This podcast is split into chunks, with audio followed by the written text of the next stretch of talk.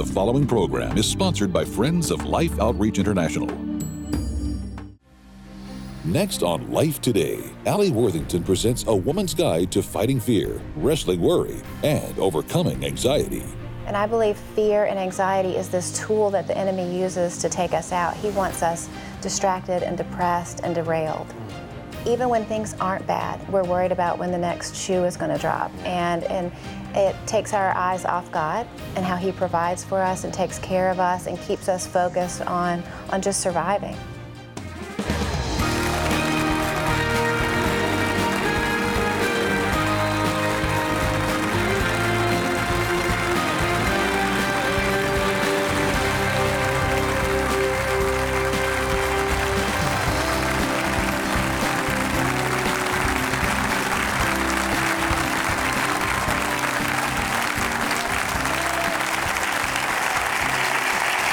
Welcome to Life Today. I'm Randy Robison. I'm joined by Sheila Walsh, as always.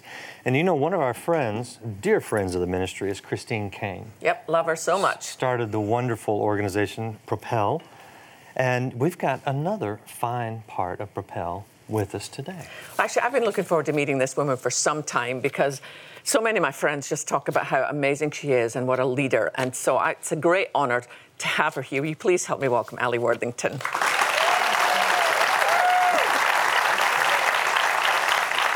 You know, it's funny that I've met Christine the very first time here at Life Today. We were both guests on the same program, and we both had funny accents. You know, she's Australian and I'm Scottish, and there was something that I just captured about uh, in the first five minutes that she was a passionate person.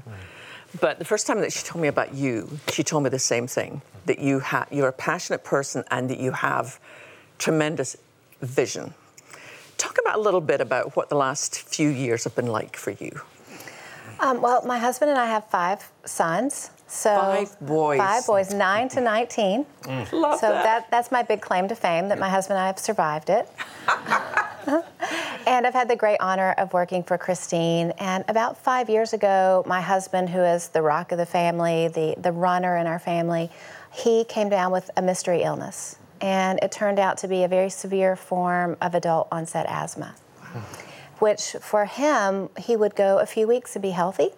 And then one of the boys would bring home a virus and it would turn into bronchitis and pneumonia and a fight just to get enough oxygen. Oh my God. So for years, we battled that. We battled the fear of what was going to happen next, the fear of when he would get sick again.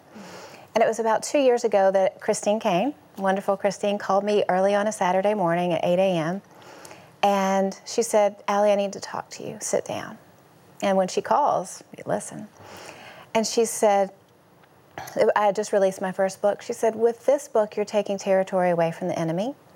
And I'm calling you today to tell you that the enemy is coming after you, he's coming after Mark and your boys. And I, being the mature woman I am, burst into tears. Of course. And said, Chris, I haven't told you this, but Mark is so sick. We're so afraid. Everything's falling apart. And she said, I know.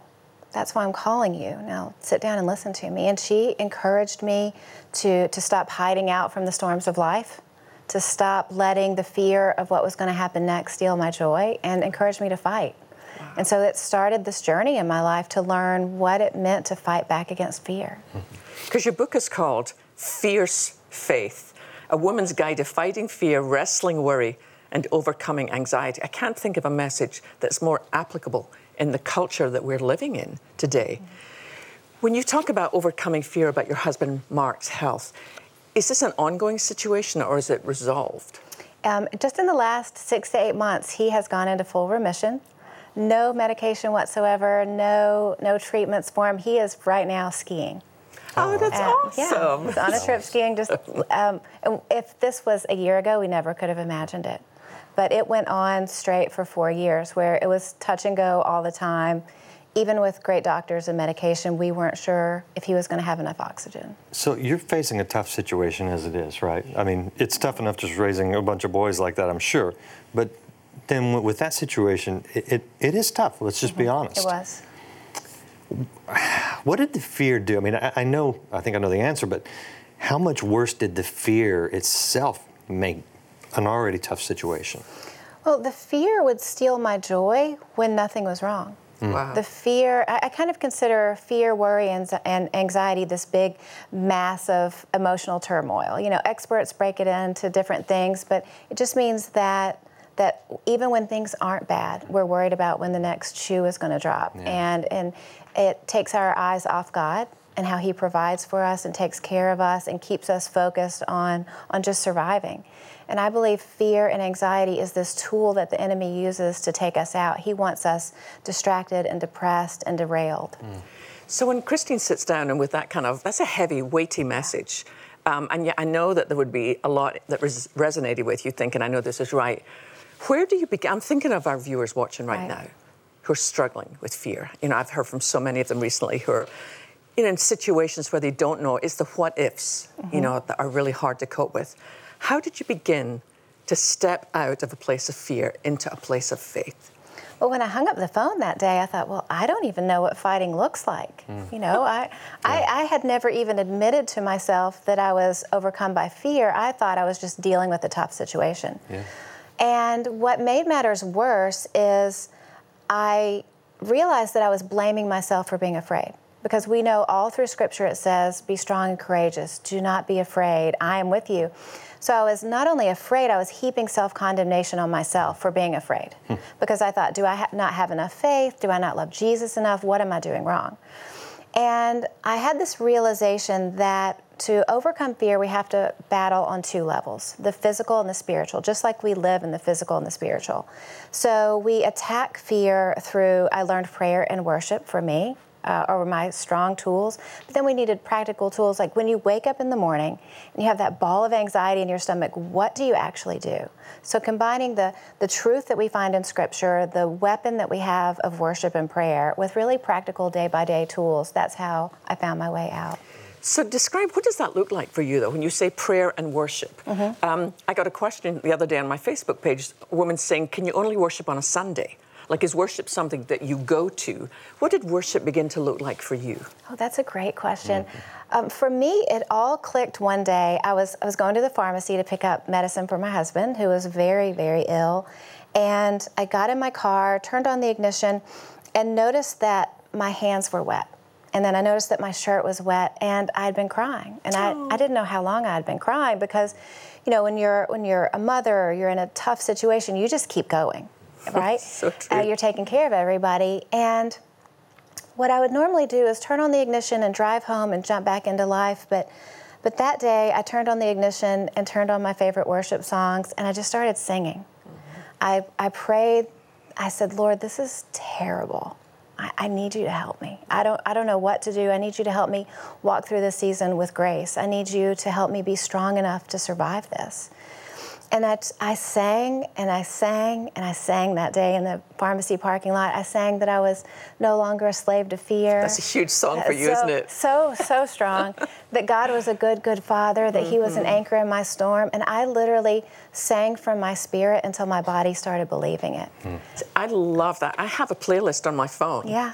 And when I get into the car and I'm driving to the airport to travel or I'm driving up here to the studio, you know, some days, you know, I struggle with depression and some days are bad days. Yeah. And that's what I do. Mm-hmm. You know, whether I feel like it or not, I put on that. And when I get to, you know, it, it just, it's reminding yourself of what's always true, no matter what be, might be true for a moment. There's power in our worship. There's so we become warriors Yeah. when we use worship for our battle. When my kids are off at school, I will put on my, my earbuds and I will walk around my house and sing. And I sing terribly. I sing so badly I will scare the dog behind the couch. but I will sing until I feel better because that's that's that. sometimes what I need. Um, some days some days when I don't know what to pray, I'll start by singing, and then something in the spirit breaks through, and all of a sudden. I know what to pray and I'm ready to talk to That's Jesus. so great. Mm-hmm. So great. You rightly describe, describe it as a battle and mm-hmm. yourself as a warrior. One of the keys to winning any battle is to identify the enemy. That's right. And in your book, you identify some of these enemies. Give us a little bit of an idea. One of them I know intimately, and that's that's the brooding, right? But tell us some some of these things that, so we can know what to look for, so we can know how to battle it. I call them the five bad bees. because if it all starts with the same letter, we can remember it. um, and these are the five unhealthy ways that most everyone uses to, to combat fear and anxiety and worry. The first one's busyness, where we stay so busy we just don't have time to think about it. Um, the second one is blame. Um, if you've been around children for any amount of time, you see blame when someone will do something, and my brother made me do it. Um, but we also do that when, when we're afraid. We look for something outside of ourselves to blame. Um, binge, and I'm not talking about a healthy Netflix binge, but oh. um, yeah, no, um, or, or watching a favorite show. Um, binging when we're trying to numb ourselves from fear and anxiety looks like it can be exercising too much, mm. eating too much, shopping too much, whatever it is that we're using to try to, to numb ourselves. For me, um, it's the internet. Mm. So I went through a period of life where I would go to bed every night and I would use my phone and scroll through Pinterest or Facebook. And I would stay up late at night until literally the phone would hit me on the face sometimes when I fell asleep. asleep. Right, right. And it wasn't because I was having fun. I realized, I think the Lord revealed to me, it's actually because when my head hit the pillow, I would worry. Mm.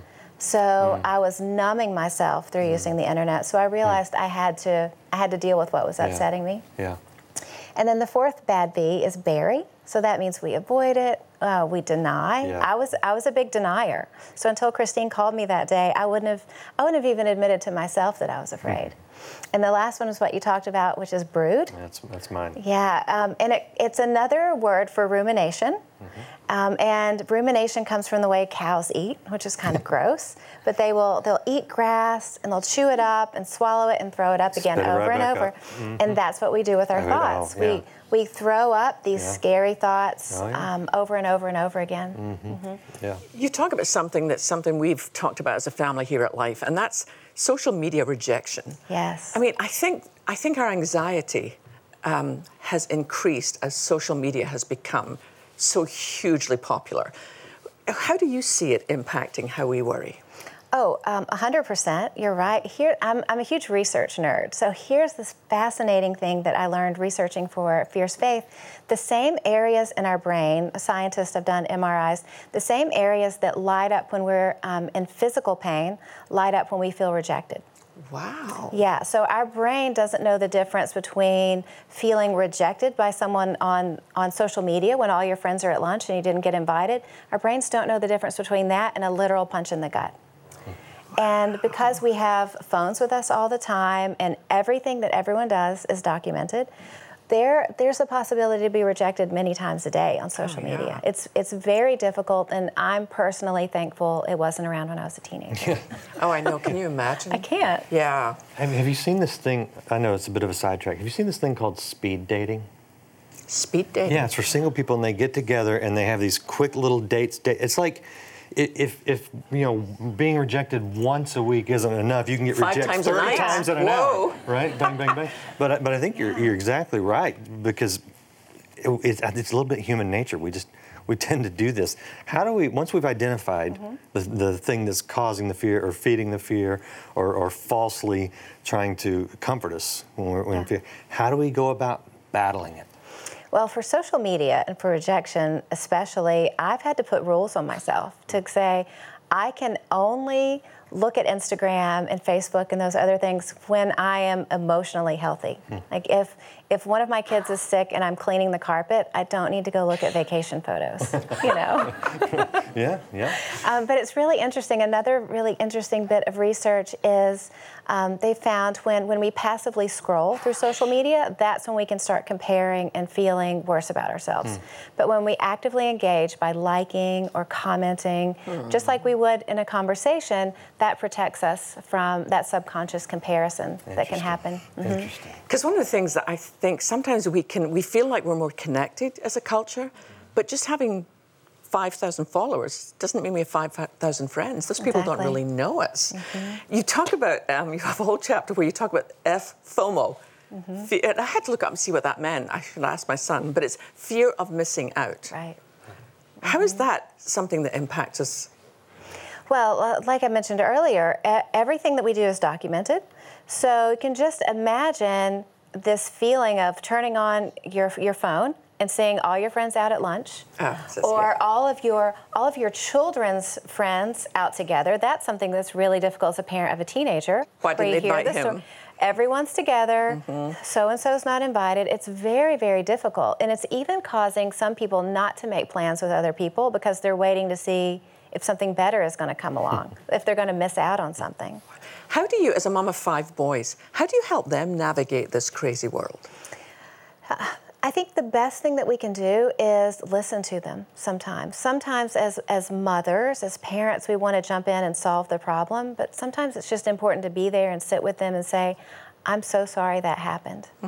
That, and, and just be there with them when it's tough. Yeah, parenting can be a real challenge. Mm-hmm. I, I know for me, one of the biggest areas that I've fought fear is that fear of something happening to my children. Absolutely. And, and I think there's a level of that, that that is godly and healthy because we love, we care, you know, we want the best for them. But that can also, I think, come with some unhealthy brooding, you know, uh, worry, and if you're not careful, that can really start to do some damage. Well, it can. I became an expert in parental fear from the time I was first pregnant.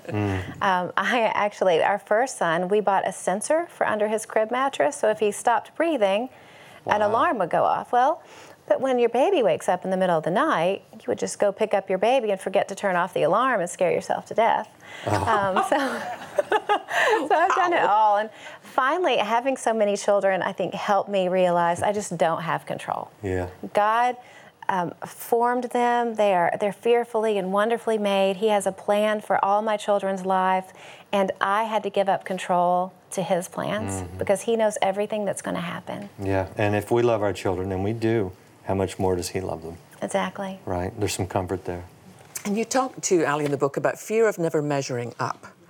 Um, I think that one of the things I feel so strongly about is if we, as the body of Christ, are on the planet at, at this point, the world should be different.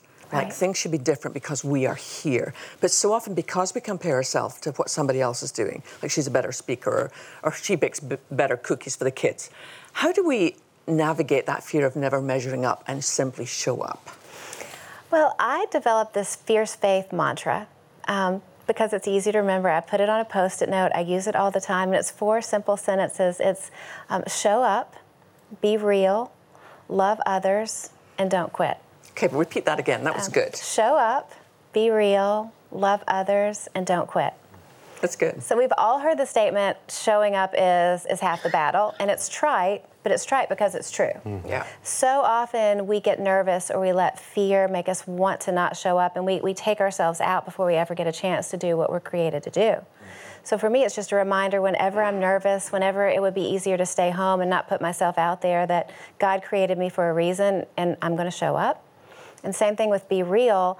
For most of my life, I would go into any situation and kind of get a read of the room, you know, take the temperature, and then figure out what people wanted from me and literally turn myself inside out to try to be that for other people. Hmm. Hmm. But God creates us with passions and gifts and unique abilities, and it's not by accident. He mm-hmm. wants us to be the people that He created us to be, to show up in the situation and to be who we really are. Um, and of course, love others. As Christians, there's nothing more important than loving others. We should we should be the people known for our love, and then simply don't quit. Hmm. There is, for me, I think for years I had this false belief that if I was doing what God's will was for my life, if I was doing everything He wanted me to do, that it would be easy hmm. and that it wouldn't be difficult, that I would just show up at, at the field and throw some seeds down and I'd have an orchard. But God revealed to me that so often in my calling in my life, He'll call me to a certain field, but it's going to be full of brush and the dirt's going to be in terrible condition. And He wants me to clear off that brush and grab a plow and then prepare to sow the seeds. Mm. So it's just a reminder to me that until God calls me away from something that He's called me to, I'm just not supposed to quit. Mm, it's mm. great. And, you it's a great book. It is, and I think people should get it, especially if that's a struggle, and I know it is for a lot of people. But there's something we've been doing for a long time. We haven't quit doing it. We're not going to Never quit, will. and we need you to show up. Would you watch this for just a moment with Sheila and I?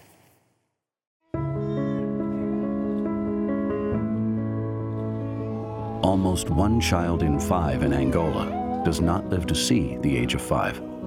This malnutrition clinic is a place of last resort in trying to save children's lives.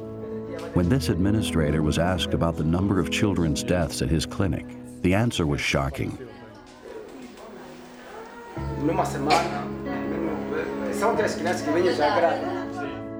Malnutrition is an underlying cause in most of these children's deaths. That's why the work of these men is never ending, digging small graves. Behind me, you can see a grave digger. He's digging a grave, just a small grave, the size for a child. Here today, they've pre dug more than 10 graves already, and they will just keep digging grave after grave after grave. These are graves that are, have no name yet. But the children that will go into these graves have a name. They're a life, a precious life that means the world to their mother, to their family. You see, you say, How do you pre dig graves? How do they know? They know. They know their children will die because of the ravaged drought in this area and how impacted these villages have been because of the fact that all around here, village after village, there are families that cannot provide enough food for their children. When you act, we're able to keep a child out of one of these graves, but your silence, your inaction, means another child. Filling another grave means another mother whose heart is broken.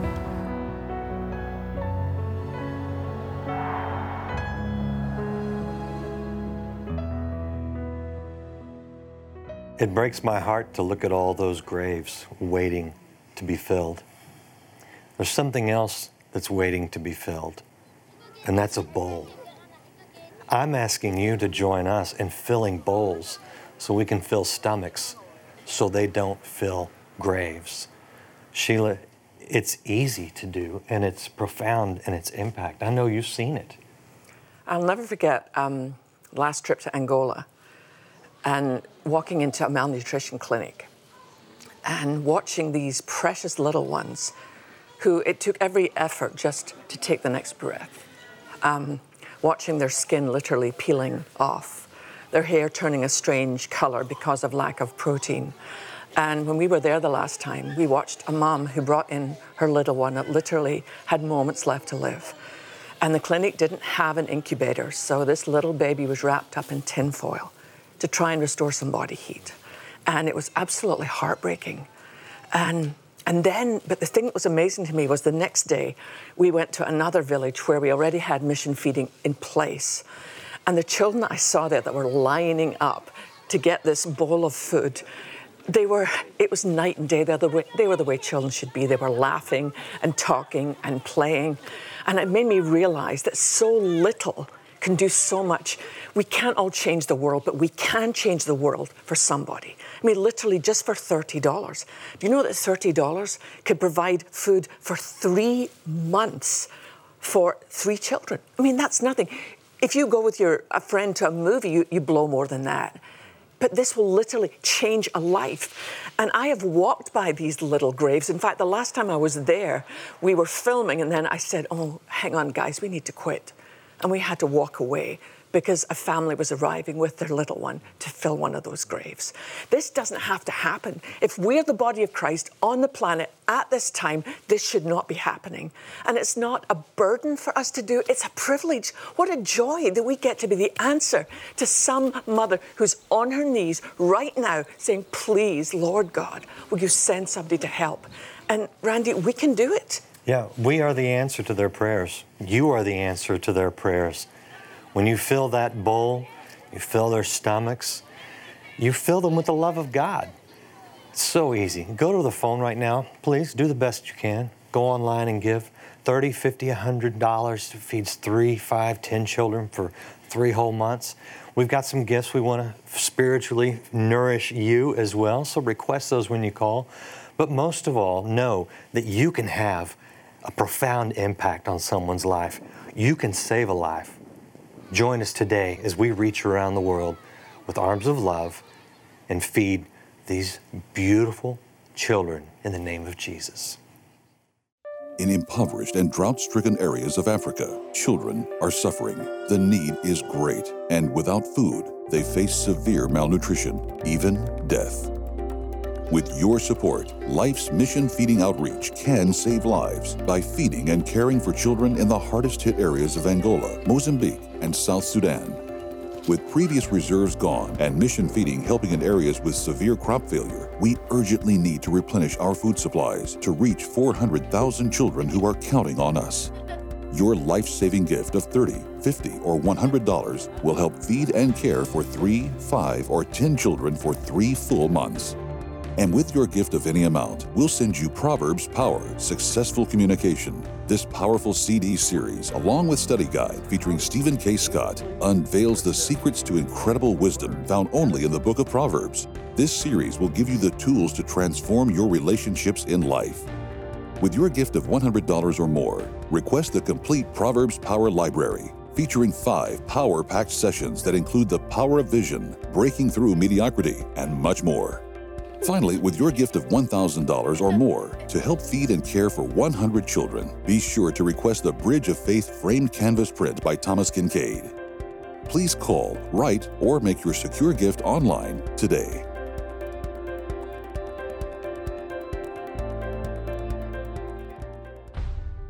Beautiful children, and they're lining up because of love, not just food, they're lining up because of love. And I just thank God for His love. And then I thank God for the love that you express. It is the love of God for all these children. Betty is here right now, and she's serving up the soup. You know, we've seen lots of lines over in the States kids lined up for games, kids lined up for parks, kids lined up to go to a movie. These lines are different. These kids are lined up for food, for life. Won't you join with us? These are the kind of lines that really count. These children need our help. They need, they need someone to make a good choice for them, and that's for life. Please join with us and help us with the mission feeding. Thank you so much. Thank you so much. If the phone lines are busy, please keep calling. We can change the world. And for any gift at all that you send in, we'll be happy to send you Alli's book, Fierce Faith, A Woman's Guide to Fighting Fear, and I think a man maybe too. Fighting Absolutely. Fear, Wrestling Worry, and Overcoming Anxiety. It's a great book. So, Alli, thank you for writing it. It's awesome. Thank you. Thanks for being with us. Thank you. help me thank Alli. And thank you for being with us. All of you joining us here on Life Today, every day. We thank you so much.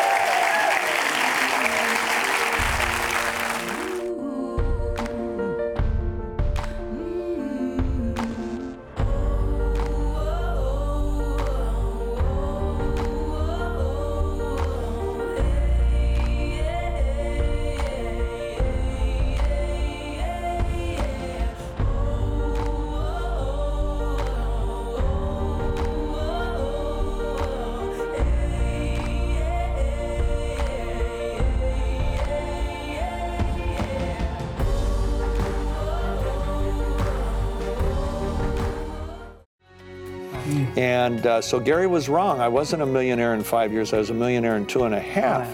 Proverbs Power with Stephen Scott next week.